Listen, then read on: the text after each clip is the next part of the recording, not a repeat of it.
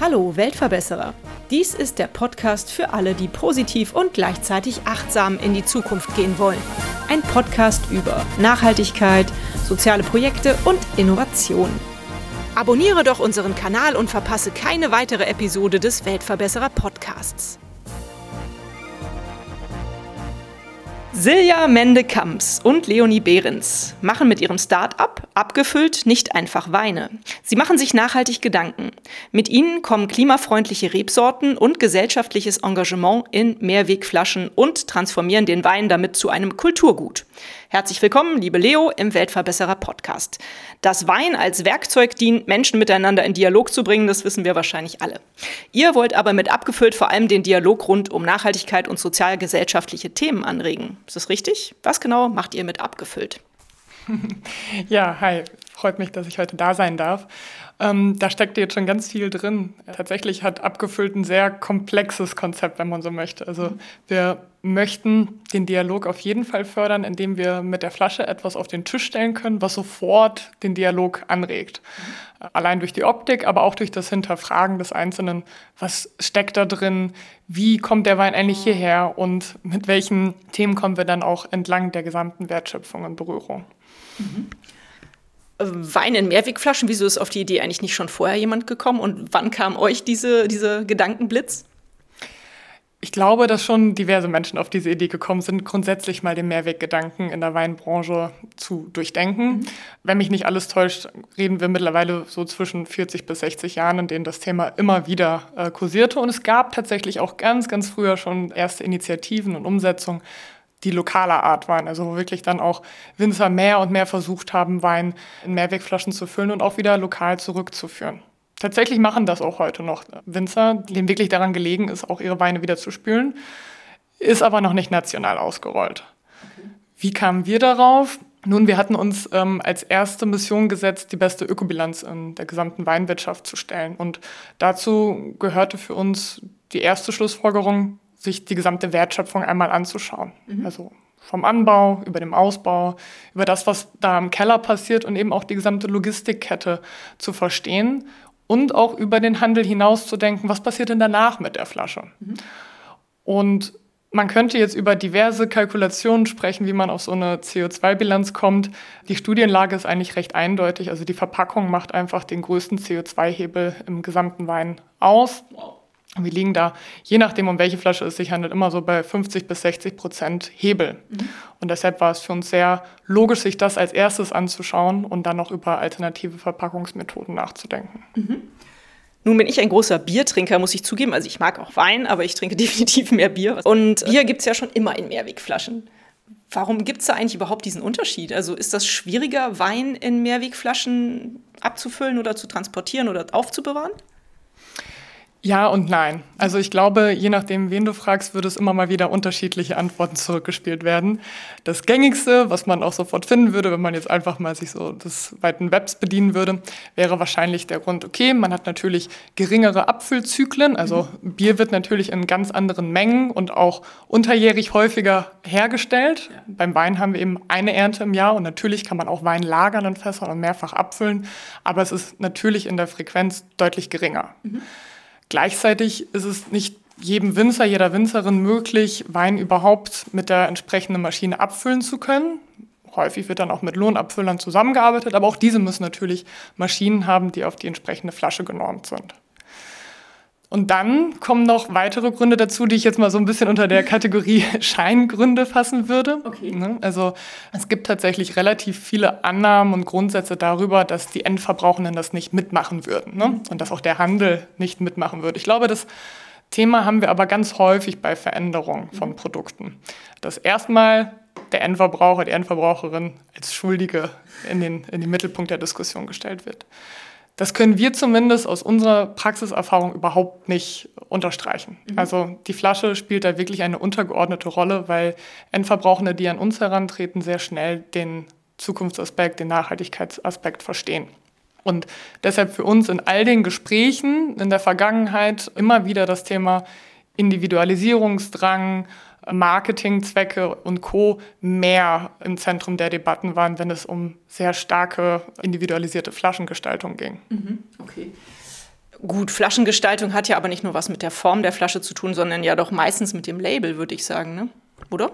Ja, auch. Mhm. Also im Wein haben sich einfach sowohl regional, mhm. also innerhalb Deutschlands, je nach Weinregion, aber auch natürlich äh, überregional und global bestimmte Flaschenformen herauskristallisiert. Ne? Also wir alle kennen, glaube ich, die sehr schweren Flaschen, die äh, im Zweifel dann auch für schwere, voluminöse, körperreiche Rotweine verwendet werden. Ne? Ja, ja.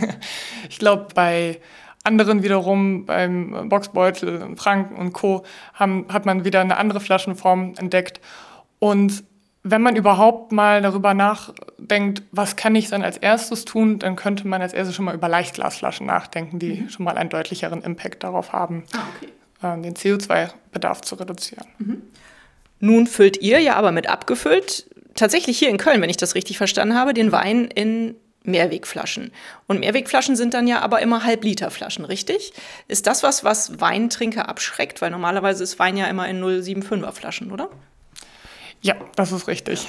Also wir füllen mittlerweile den Rohwein direkt ab, weil uns auch wichtig war, dass wir erstens die Verantwortung für die gesamte Kette tragen, mhm. was wir aufgrund unserer Zertifizierung auch machen müssen. Mhm. Also wir begleiten den Prozess auch dahingehend, damit wir wirklich auch eine gute Qualität sicherstellen können, soweit es in unserer Macht steht. Mhm. Gleichzeitig ist es richtig, die 0,5er Flasche, das ist eben die gängigste Poolflasche, die wir finden in Deutschland und somit eben auch die höchste Rückverfügbarkeit hat für lokale Brauereien. Und das war uns eben sehr wichtig, dass wir abseits von irgendwelchen optischen Ansprüchen auf eine Flasche setzen, die logistisch einfach gut handhabbar ist. Mhm. Jetzt fragtest du, ob 0,5 in irgendeiner Weise polarisiert. Also das mit Sicherheit. Okay. Ich würde aber nicht sagen, dass es negativ ist. Mhm. Also beispielsweise ernten wir bei Privatverbrauchenden total gutes Feedback dahingehend, dass der letzte Nussel nicht unten hängen bleibt. ne? Man auch vielleicht mal zu zweit sich eine Flasche gönnt am Abend, ohne dass äh, der letzte Rest drin bleibt, den man dann noch vielleicht eine Woche im Kühlschrank bunkert und danach doch wegkippt.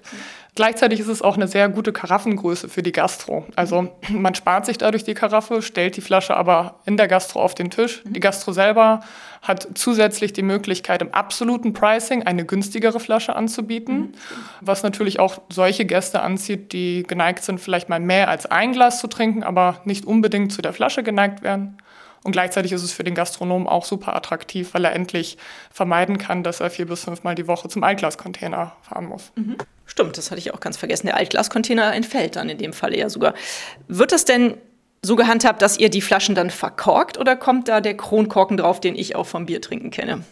Ja, da kommt der klassische Kronkorken ah, drauf. Ist eigentlich in der Weinbranche auch gar nicht so unbekannt. Also beispielsweise bei der traditionellen Flaschengärung für Schaumweine findet man den äh, Kronkorken auch mhm. zunächst mhm. und hat sich auch bislang als einer der siegeldichtesten Verfahren herauskristallisiert. Also wir haben jetzt quasi bei unserer Flasche eine Braunflasche, die ohnehin schon mal weniger sensibel ist für Lichteinflüsse, mhm. plus den Kronkorken, der ist auch kaum ermöglicht, in irgendeiner Form noch Kohlendioxid-Sauerstoffaustausch zu gewährleisten. Also findet man bei uns Weine, die man traditionell jetzt nicht noch zehn Jahre lagern würde mhm. und die weitergären müssten, ah, okay. sondern die auch einfach gut lagerbar sind, aber auch direkt trinkbar sind. Cool. Genau, da wollte ich nämlich nachfragen, warum ihr die nicht verkockt. Das ist ja irgendwie auch so ein, ja, für viele ist es vielleicht auch so ein Zeremoniell, ne? den, mhm. den Wein zu entkorken. Und vielleicht fehlt das manchen Menschen dann. Absolut. Mhm. Ich scheue immer so ein bisschen davor zurück zu pauschalisieren, weil uns halt einfach so, so unterschiedlichste Personengruppen äh, gegenüberstehen. Mhm. Tatsächlich lässt sich aber gerade, was das Thema Zeremonien, Feiern des Genusses etc. angeht, natürlich erkennen, dass wir da bei einer Altersklasse von 50, 60 plus gerade eher Feedback ernten, mhm. das in die Richtung geht, oh, ich möchte da aber eigentlich schon meinen Korkenzieher noch reinstecken können oder brauche dieses Plop-Geräusch. Da sind natürlich jüngere Generationen, die uns gegenüberstehen, viel unvoreingenommener mhm. und auch nicht so emotionalisiert. Ja. Ne? Die sehen einfach den Wein, die sehen das Konzept dahinter und wenn der Geschmack dann auch noch die Tore öffnet, dafür sind beide Seiten happy. Aber ja, es sind viele emotional geführte Diskussionen in der Weinbranche, die sich um dieses ganze Thema, wie verarbeite, wie öffne, wie zelebriere ich den Wein drehen. Mhm. So, jetzt haben wir jede Menge über das Produkt gesprochen. Wie viel kostet das denn? Ist das eigentlich teurer als normale Weinflaschen oder liegt das im Moment noch daran, dass noch nicht so viel davon produziert wird, dass es deswegen teurer ist? Also vielleicht kannst du uns mal ein bisschen damit hinnehmen. Ja. Also wir haben jetzt gerade wieder frisch abgefüllt. Das heißt, äh, bei unseren Saisonweinen starten wir jetzt, glaube ich, gerade mit einem Zehner äh, für unseren mhm. Rosé. Und der teuerste Wein sind 14 Euro für unseren Orange Wein. Mhm. Im Handel kann man dann damit ungefähr sich daran orientieren, dass der Handel meistens so ein bis zwei Euro darüber liegt. Ne? Unser Anspruch ist natürlich immer, eine faire Handelsmarge zu geben, aber auch all unsere PartnerInnen fair zu behandeln. Also wir versuchen viel über die Mengen zu steuern, die abgenommen werden, weil B2B eben unser größter Absatzkanal ist, die dahinterliegenden Konzepte aber völlig unterschiedlich. Und manche Mengen einfach auch nicht zumutbar sind für solche kleinen Konzepte, die entsprechend wenig Lagerfläche haben. Gleichzeitig möchten wir aber bewusst ähnliche und vergleichbare Preise im Weinhandel, im mhm. LEH, als auch in vergleichbaren Konzepten aufweisen können. Das heißt, ich glaube, unsere Marge liegt immer irgendwo im Branchendurchschnitt. Mhm. Was unsere Entstehungskosten angeht, sind diese aber deutlich höher als ja, also verglichen zu einem rein ökologischen oder einem rein konventionell hergestellten Wein, mhm. definitiv. Man kann pro bewirtschafteter Fläche immer mit ja, sechs- bis achtfach höheren Entstehungskosten rechnen und dann kann man einfach mal alles Mögliche durchspielen. Also Biodynamie äh, als Bewirtschaftungsform ist natürlich recht aufwendig, weil man bei dieser ja sehr naturnahen Form auch sehr viel mehr Pflege in den Weinberg stecken muss. Mhm. Dann haben wir handgelesene Trauben, sprich, da stecken wirklich Menschen dahinter und keine Vollernter. Wir haben eine andere Form der Bewirtschaftung auch auf dem Weingut selber, mit dem wir zusammenarbeiten. Also es ist ein energieeffizientes Weingut. Im Übrigen auch das erste, was sich mal einer, einer Messung unterzogen hat, überhaupt die CO2-Bilanz abstecken zu können. Wow, okay. Das war so 2010 der Fall. Okay wenn man dann auf dem Weinberg schon vieles richtig gemacht hat, dann spart man sich vielleicht etwas mehr Arbeit im Keller, wo ansonsten noch mit dem einen oder anderen Schönungsmittel nachgeholfen wird. Ja, und dann kommen wir zur Logistik. Und definitiv ist ein Punkt, den du gerade angesprochen hast, die Menge. Ne? Also der gesamte Markt, das merken wir bei der Abnahme von Kästen, bei der Abnahme von Flaschen, bei den gesamten Transportwegen und den damit verbundenen Kosten, ist es immer an eine Menge geknüpft, die eigentlich für einen ertragsreduzierten Anbau oder ein Startup wie unseres immer mit deutlichen Mehrkosten einhergeht. Also da, da, reden wir auch nicht von doppelten Kosten, sondern von vier- bis fünffach erhöhten Logistikkosten. Okay. Die konnten wir jetzt mit der zweiten Abfüllung schon deutlich senken, mhm. was sehr schön ist, weil wir diesen Kostenvorteil dann auch unseren Händlern transportieren können und gleichzeitig auch mehr in das Thema soziale Engagement stecken. Aber es ist immer noch ein Markt geprägt, der ja, sich eher an Abfüllung orientiert, die dann auch durch Importware oder wirklich Massenware bedient werden können. Hm.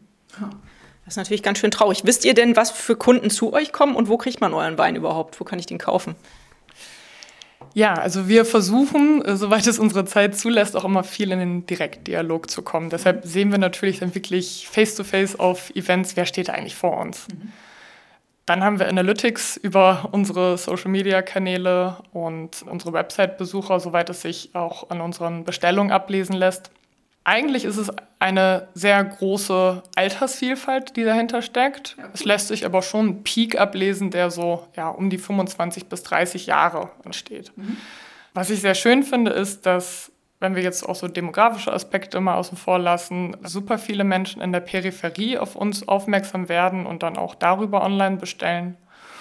Und wenn du unsere Weine lokal bestellen möchtest, dann sind wir natürlich aktuell sehr stark in Köln vor Ort. Also ja. wir arbeiten grundsätzlich nur mit solchen Partnerschaften zusammen, die in irgendeiner Form auch auf die 17 SDGs einzahlen. Mhm. Wir haben damals so drei Cluster gebildet, die auf Know-how, ökologisches Engagement oder People, also Menschen zu unterstützen in jeglicher Art, einzahlen und gucken uns das vorher an. Das kann das Bäckerbütchen ums Eck sein, die einfach etwas äh, Innovation in ihr Traditionsbetrieb kriegen möchten. Ja. Das kann ein moderner und zukunftsaufgestellter Weinhandel sein. Das kann aber auch äh, die Rösterin um die Ecke sein, die ebenfalls mit Frauenkooperativen zusammenarbeitet und mittlerweile bei uns als Pickup-Station dient. Also mhm. es ist wirklich sehr breit gefächert. Viel im lokalen Absatzmarkt geht aber auch über Organisationen, über Institutionen. Also es ist gar nicht nur der Handel. Mhm. Wir arbeiten auch mit Hochschulen zusammen oder Organisationen, die ähnliche Aspekte der Kreislaufwirtschaft verfolgen. Mhm.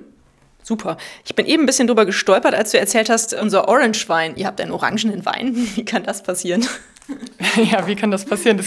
Es ist mittlerweile ein Begriff, der auch eigentlich nur diese beiden Feedbacks zulässt. Also das, das eine ist, ja, schon mehrfach getrunken, cool, wann kommt eurer raus? Und der andere ist noch nie gehört. In der Naturweinszene tatsächlich schon recht gängig, der Orange Wine. Also ein spontan vergorener Wein. Für uns eigentlich so das Pendant zum Rosé. Okay. Also entweder spricht man von Weißweintrauben, die wie ein roter verarbeitet wurden, wie in diesem Fall, also eben auch kurz auf der Schale lagen, mhm. insofern eine kurze Maischestandzeit hatten und diese Farbgebung spiegelt sich dann in einem orangefarbenen Wein wieder. Mhm. Oder man kann es auch umgekehrt machen, mit Rotweintrauben zu arbeiten, die wie ein weißer gekeltert wurden. Okay. So ist quasi dieser Gegensatz äh, cool. entstanden. Ja, und auf jeden Fall trinkwürdig. Also nochmal ein ganz neu gearteter Geschmack. Aha. Kannst du es beschreiben? Wann trinkst du Orange Wein? Oh, das kommt sehr auf den Abend oder auch auf äh, Stimmungslage und Essen an.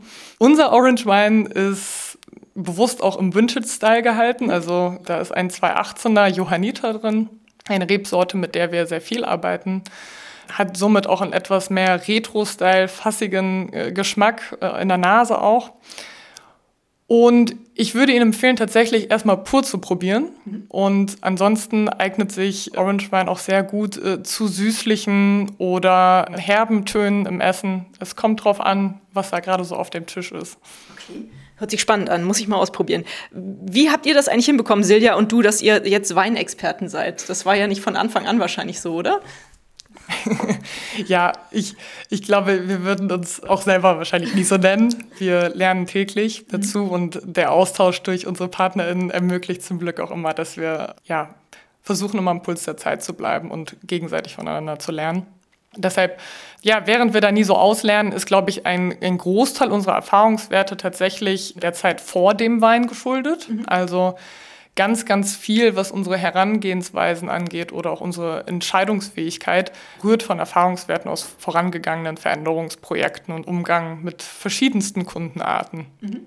Und das Thema Wein ist eben eines, bei dem wir uns sehr stark hineingefuchst haben, mit Sicherheit auch schon vorher begleitet waren. Also das Genussmittel kam jetzt nicht von ungefähr in unsere Hand.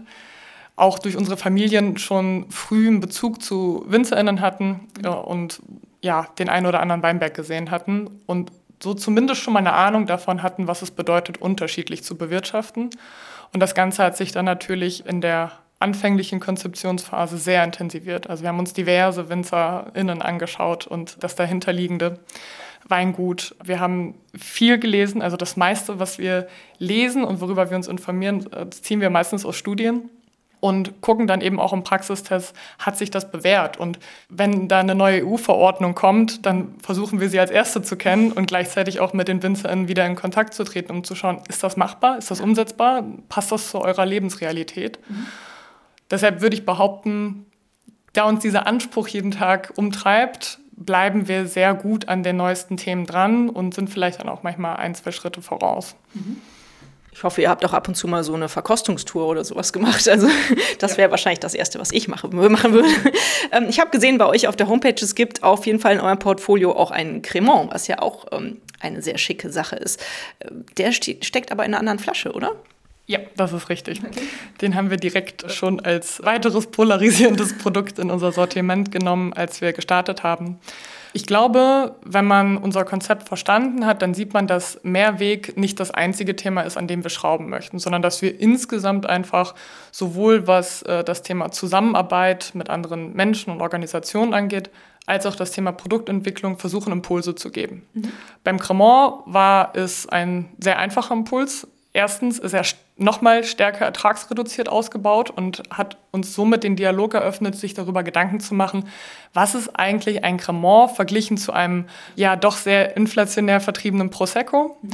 Wo verorten wir den so auf der Schaumweinpyramide? Wir haben extrem viele positive Gespräche mit Endverbrauchern darüber führen können, was es bedeutet, ein solch hochwertiges Produkt herzustellen. Und gleichzeitig kommt der Cremant klassischerweise mit der sogenannten Kapsel daher, also diese Ummantelung, die man dann noch über dem Korken findet. Was so ein erstes Rädchen war, an dem wir drehen wollten und es mittlerweile auch geschafft haben, da genügend Druck aufzubauen. Sprich, wir haben äh, zu Beginn 50 Prozent der Charge ohne und 50 Prozent mit Kapsel in die Abfüllung gebracht, um ganz bewusst im Handel beides nebeneinander zu stellen und zu kommunizieren und zu sagen, hey, wenn ihr diese ohne kauft, dann ist das quasi auf Spendenbasis. Wir, wir müssten sie im Zweifel zurücknehmen, wenn uns das angekreidet wird. Aber im Zeichen von No Waste sind wir davon überzeugt, wir können darauf verzichten. Und wir wussten halt, je mehr solche Vorhaben auch NachahmerInnen finden, desto mehr kann man eben auch einen politischen Druck ausüben, zu sagen, hey, muss das wirklich noch, wie im Weingesetz beschrieben, von 1970 vorgegeben sein? Lass uns bitte nochmal darüber sprechen. Und ja, das hat im letzten Jahr dazu geführt, dass es dann auch EU-weit vernichtet wurde und nicht mehr verpflichtend eingesetzt. Wow, cool. Und das ist auf eurer Aktion ge gefußt, oder was? Mit Sicherheit nicht nur auf unsere Aktion, aber wir waren auf jeden Fall sehr stark dahinterher und ja. haben das auch sehr stark in die Kommunikation gebracht. Und uns freut einfach jede weitere Flasche von anderen WinzerInnen im Regal, die mittlerweile darauf verzichten. Und ich, ich würde behaupten, man sieht es schon sehr stark in den Regalen aktuell, dass sich da was verändert. In der Tat, es ist mir nebenher auch so ein bisschen aufgefallen, dass da weniger Kapseln sind. Cool. Was würdest du denn aktuell als eure größte Herausforderung beschreiben? Müsste ich mal überlegen. Ja, unsere größten Herausforderungen. Also es kommt darauf an, ob ich jetzt persönlich von mir spreche. Dann ist natürlich eine große Challenge die ja, ausreichende Zeit überhaupt für das, das Wachsen dieses Geschäfts aufzubringen, sodass wir sagen, okay, das passt auch noch zu einer angemessenen Lebensqualität. Mhm. Wenn wir auf äh, den Markt als solches schauen, sehe ich als, als eine große Herausforderung, dieses Narrativ ein Stück weit zu verändern von ihr Endverbrauchenden seid in der Verantwortung, jetzt den Klimawandel zu begegnen. Mhm. Wenn man sich das ganz abseits vom Weinmarkt mal so ein bisschen veranschaulicht, was da in den letzten Jahren oder Jahrzehnten passiert ist, ist das schon für Lobbyismus betrieben worden, den man aus meiner Sicht nicht von der Hand weisen kann. Und viele Unternehmen haben dann angefangen, einer Zielgruppe zu begegnen, der sogenannten LOHAS, Lifestyle of Health and Sustainability, um Produkte herzustellen, die nachhaltiger sind als vorher. Und jetzt treffen wir mittlerweile auf eine Generation, die sagt, mm ist ja alles schön und gut, aber was macht ihr denn als Unternehmen? Also habt ihr denn auch Nachhaltigkeitsziele strukturell verankert? Und wie seid ihr denn organisational aufgestellt? Habt ihr überhaupt eine Nachhaltigkeitsstrategie und einen Weg dahin? Und ich glaube, da fehlen uns an vielen Stellen noch Antworten, weil man übergeordnet immer wieder sieht, ja, auch wenn der Endverbraucher, die Endverbraucherin noch so nachhaltig an ihrem Lebensstil schraubt, sind es dann doch auch viele Großunternehmen, die wir mal an der Verantwortung packen sollten. Mhm. Wenn wir das jetzt wieder auf unsere Pioneer Wines beziehen, ist natürlich ist einfach, weil der Wein, der öffnet den Dialog. Also sei es über B2B-Team-Events, äh, sei es darüber, grundsätzlich mit Unternehmen darüber zu sprechen, was sind dann eure Stellhebel für nachhaltige Produktentwicklung. Das kann man immer ganz gut auf, also praxisnah exerzieren. Das ist weniger abstrakt, als wenn wir jetzt darüber sprechen, stellen wir einen Zehn-Jahres-Plan für Klimaschutz auf. Ja, aber die Herausforderung, die ich sehe, ist wirklich ja, diese Erzählung neu zu schreiben und zu sagen, es sind nicht nur die Endverbrauchenden, sie sind ein Teil des Ganzen. Mhm. Aber lasst uns einfach mehr unserer Zeit dafür aufbringen, wirklich auch auf Nachhaltigkeitsziele einzuzahlen in unseren Unternehmen. Mhm. Sowohl ökologischer als auch sozialer Natur. Mhm. Aber was denkst du, wie kann man ein Unternehmen dazu bewegen? Das ist ja ein bisschen schwierig, oder? Die meisten werden ja sagen, oh, wieso sollte ich das denn tun? Da verliere ich ja Teil meines Gewinns. Ja, das ist richtig. Und deshalb muss es, glaube ich, auch ein Stück weit über produktbezogene Ansätze hinausgehen. Also es gibt mit Sicherheit verschiedene Stellhebel, nachhaltiger zu werden. Und ich würde mich auch so weit aus dem Fenster lehnen zu sagen, Unternehmen, die das noch nicht verstanden haben bislang, die werden ohnehin irgendwann ihre Zielgruppen nicht mehr bedienen können, ne? weil vielleicht diejenige, die es bislang nicht hinterfragt hat, auch aussterben wird. Mhm. Und wir sind halt davon überzeugt, dass man als Unternehmen einfach auch heutzutage so global vernetzt ist, dass man auch so global handeln sollte. Also sich darüber Gedanken zu machen, was passiert denn nach dem Verkauf meines Produkts? Mhm. Wo landet es denn? Wo landet mein Abfall? Ne? Kann ich diesen Kreislauf schließen und auch nachhaltig schließen? Und dazu bedarf es definitiv mehr innovativer Geschäftsmodelle, die eben auch diese Variable eines reinen Profits um eine weitere erweitern, die da heißt neu erfundener KPI, sage ich mal. Mhm. Das ist unser Indikator, der auf mehr Nachhaltigkeit einzahlt. Und Es gibt mehr und mehr Initiativen. Wir sehen auch mehr Förderungen im Markt, die gerade auch kleinere Unternehmen darin unterstützen.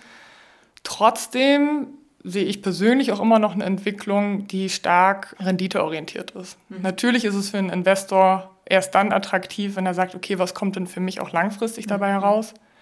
Ich würde mir wünschen, dass die Pläne dieser Zeit ein bisschen langfristiger gestrickt sind, weil ich mittlerweile mit so viel, ja, wie nennt man es heute, Serial Entrepreneurs spreche, die nach zwei, drei Jahren wieder das nächste Unternehmen gründen. Mhm. Und ich den Eindruck habe, dass eben da nicht dieser Verantwortungsaspekt mit eingebracht wurde. Ja. Tja, fand ich gut, diesen Ansatz. Was ist denn für euch so eure Mission oder eure Vision, auf die ihr hinarbeitet? Ja, du hast mich vorhin gefragt, welche Zielgruppe vor uns steht. Mhm. Ich würde sagen, die, die schon zu uns gefunden haben, sind in den allermeisten Fällen durchaus schon eine bewusste Zielgruppe. Mhm. Und langfristig ist mit Sicherheit unsere Mission dadurch geprägt, dass wir eben dieses Bewusstsein auch in Handeln transformieren. Mhm. Also, dass wir dafür sorgen, dass man nicht nur Dinge weiß, sondern auch mehr Werkzeuge an die Hand bekommt, zu wissen, wie kann ich denn jetzt meine nächste Entscheidung für eine, ich sag mal, lebenswertere Zukunft bewusst treffen. Mhm. Sei es, wenn ich vor einem Weinregal stehe, sei es aber auch, wenn ich vor anderen Produkten stehe. Mhm. Und dazu versuchen wir diverse Formate aus, um herauszufinden, wie kriegen wir die Menschen am besten an den Tisch. Ja, beispielsweise geben wir auch sogenannte Impact Sessions zusammen mit der benannten Rösterin, weil Kaffee und Wein viele Gemeinsamkeiten in der Bewirtschaftung haben. Ja. Und die Menschen gehen sehr, sehr häufig einfach total aufgetankt und bewusst und auch aufgeklärt raus und sagen, ach cool, jetzt bin ich quasi gewappneter, um mit bewussterem Blick durchs Leben zu gehen. Mhm. Also das ist mit Sicherheit eine der kleineren Missionen unseres Unternehmens, für mehr Bewusstheit zu sorgen, die dann auch tatsächlich im Alltag praktiziert werden kann bevor man quasi auf die nächste globale Agenda schaut, bei der man nicht weiß, was ist denn jetzt mein Puzzlestück in dem großen Ganzen. Mhm. mhm. Ist das auch das, was hier unter der Revolution zusammenfasst? ja, das ist natürlich ein ganz nettes Wortspiel. Ja, also mit Sicherheit fällt das da hinein, weil wir sowohl bei unserem Produkt als auch in unserer Unternehmenskommunikation nach außen, glaube ich, immer wieder rebellisch unterwegs sind mhm. und auch Dinge versuchen, sehr konkret zu benennen. Die Revolution kam auch daher, dass wir angefangen beim Anbau unseren Fokus auch auf neue Rebsorten legen. Ah, okay, verstehe. ah, okay, cool. Wow, voll spannend. Das ist ja sehr vielfältig. Wir könnten wahrscheinlich zwei Stunden sprechen. Mm, was ist denn deine schönste oder verrückteste Erinnerung, die du mit abgefüllt verbindest? Da muss ich echt sagen, das, das ist super schwierig zu benennen. Gibt so viele? Ja, also schon. Ja wir haben, also hinter uns liegt ein absolut dynamisches Jahr, was geprägt war von so vielen tollen, bestärkenden Momenten und Begegnungen. Das ist ja das Tolle an dieser Arbeit, dass wir dadurch, dass wir so viele verschiedene Felder bedienen, auch ganz, ganz viele verschiedene Menschen kennenlernen können, die unterschiedlichste Bedarfe und Motive haben. Deshalb fällt es mir jetzt wirklich schwer, das auf einen Moment runterzubringen. Okay. Häufig waren es solche Momente, wo wir, glaube ich, aufgewacht sind und sagen so, also wirklich verrückt, so, da ist jetzt nur ein halbes Jahr hinter oder ist jetzt nur ein Jahr hinter und wir haben jetzt diesen Wein hier auf den Markt gebracht ja. und wir sind die Ersten, die die Regale voll machen möchten mit genau dieser Flasche. Ja. Und das ist insgesamt, glaube ich, für jeden Gründer, für jede Gründerin ein total toller Moment, wenn man feststellt, aus der Idee ist ein greifbares Produkt geworden oder ein greifbarer Dialog mit Menschen. Mhm. Nun hast du mir im Vorgespräch und ja vorhin auch schon verraten, dass ihr noch nicht von abgefüllt leben könnt in dem Sinne. Ne? Was beflügelt euch denn trotzdem immer wieder jeden Tag aufzustehen und auch für abgefüllt zu arbeiten? Und äh, gibt es denn da irgendwo Licht am Horizont?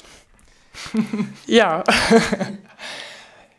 ja, was beflügelt uns dafür? Also für mich war schon immer wichtig, eine Antwort darauf zu haben, weshalb ich morgens aufstehe und ähm, weshalb ich ja, in einen Laptop schaue oder weshalb ich den einen oder anderen Dialog geführt habe. Und ich möchte auch am Abend immer noch wieder eine Antwort darauf haben. Das habe ich bei abgefüllt einfach. Also uns beide treibt, glaube ich, sehr stark an, dass wir sinnstiftend unterwegs sein möchten, dass wir aber auch wirklich Raum sehen. Also wir sehen ganz häufig Raum für Lösungen und dort, wo uns Menschen mit Bedenken begegnen, haben wir einfach sehr häufig die Erfahrung gemacht, dass wir trotzdem eine Lösung herbeiführen können oder so lange fragen, bis man zumindest eine Antwort für einen Weg hat. Und das ist eine Herangehensweise, die uns beiden total viel Spaß macht. Weil wir immer wieder merken, man kann Ängste reduzieren, auf der anderen Seite, man kann Dinge ausprobieren und auch durch das Vertesten ist man am Ende eben schlauer.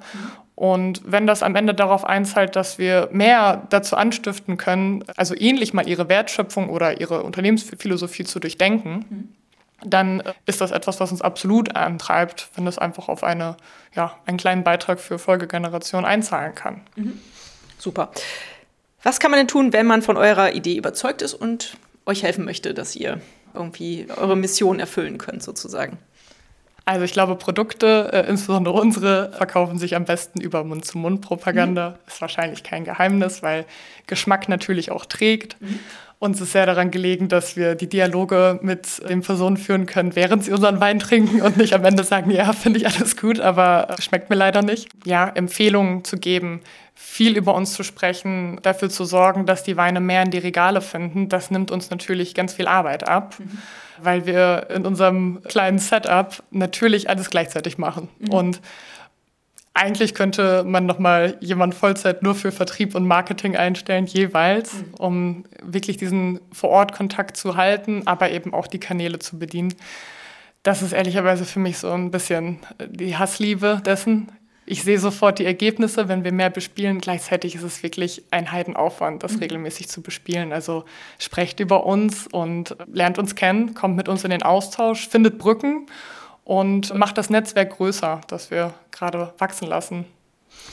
Welchen Wein soll ich mir denn zuerst bestellen zum Ausprobieren? Ich bin so ein bisschen gespalten, aber ihr habt auch eine Probierkiste, richtig? Ja, das ist richtig. Also du kannst bei uns äh, sowohl Stillwein als auch äh, Sprudel probieren. Ich würde halt jetzt empfehlen, tatsächlich mal mit dem aktuellen frischen, knackigen Weißen zu starten.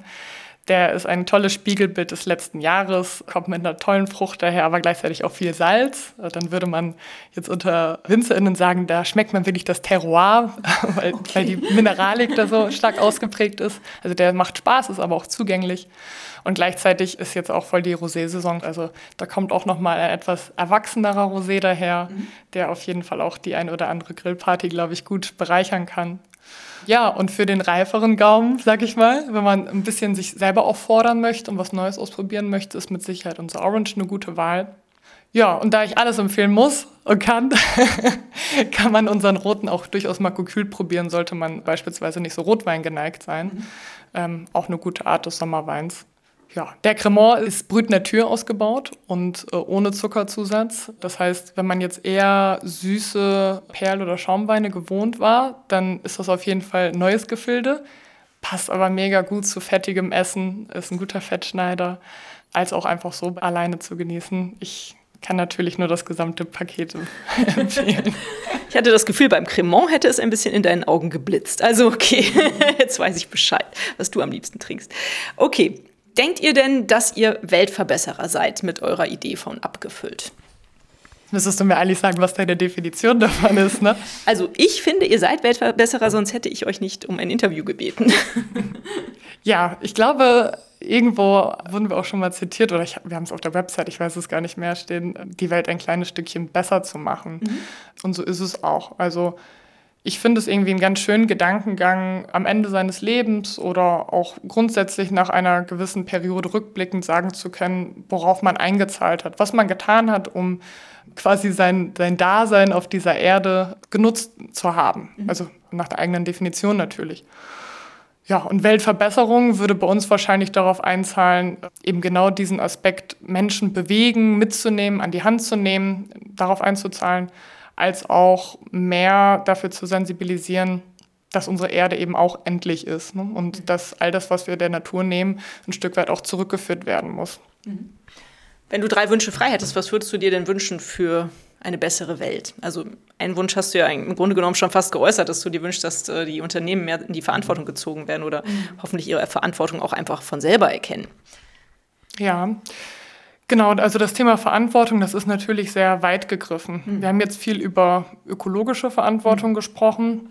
Wenn man unsere Marke ein bisschen durchleuchtet, sieht man wahrscheinlich auch, dass wir einen sehr stark gesellschaftspolitischen Botschaft immer wieder reingeben und auf das Thema soziale Nachhaltigkeit einzahlen.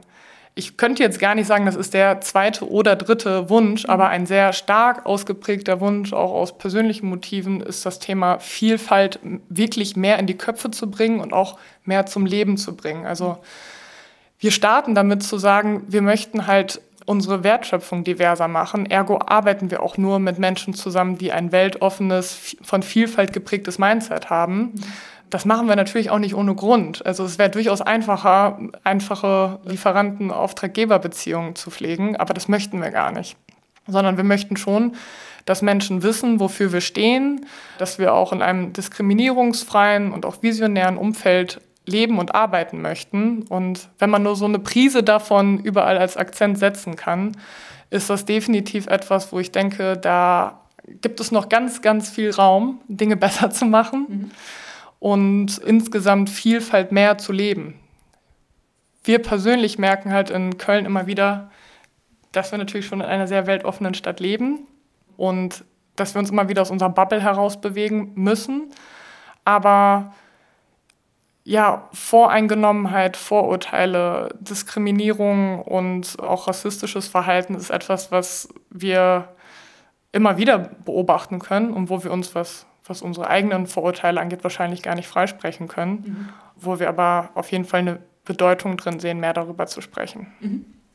Super, wunderschöner Wunsch. Sehr gut. Wie sieht es bei dir persönlich im Alltag aus mit Nachhaltigkeit und sozialen Engagement? Du lebst es ja im Grunde genommen mit abgefüllt, was ja auch im Moment noch so eine Art Hobby für dich ist. Also eigentlich hat sich die Frage schon beantwortet, aber gibt es sonst noch was, was du machst?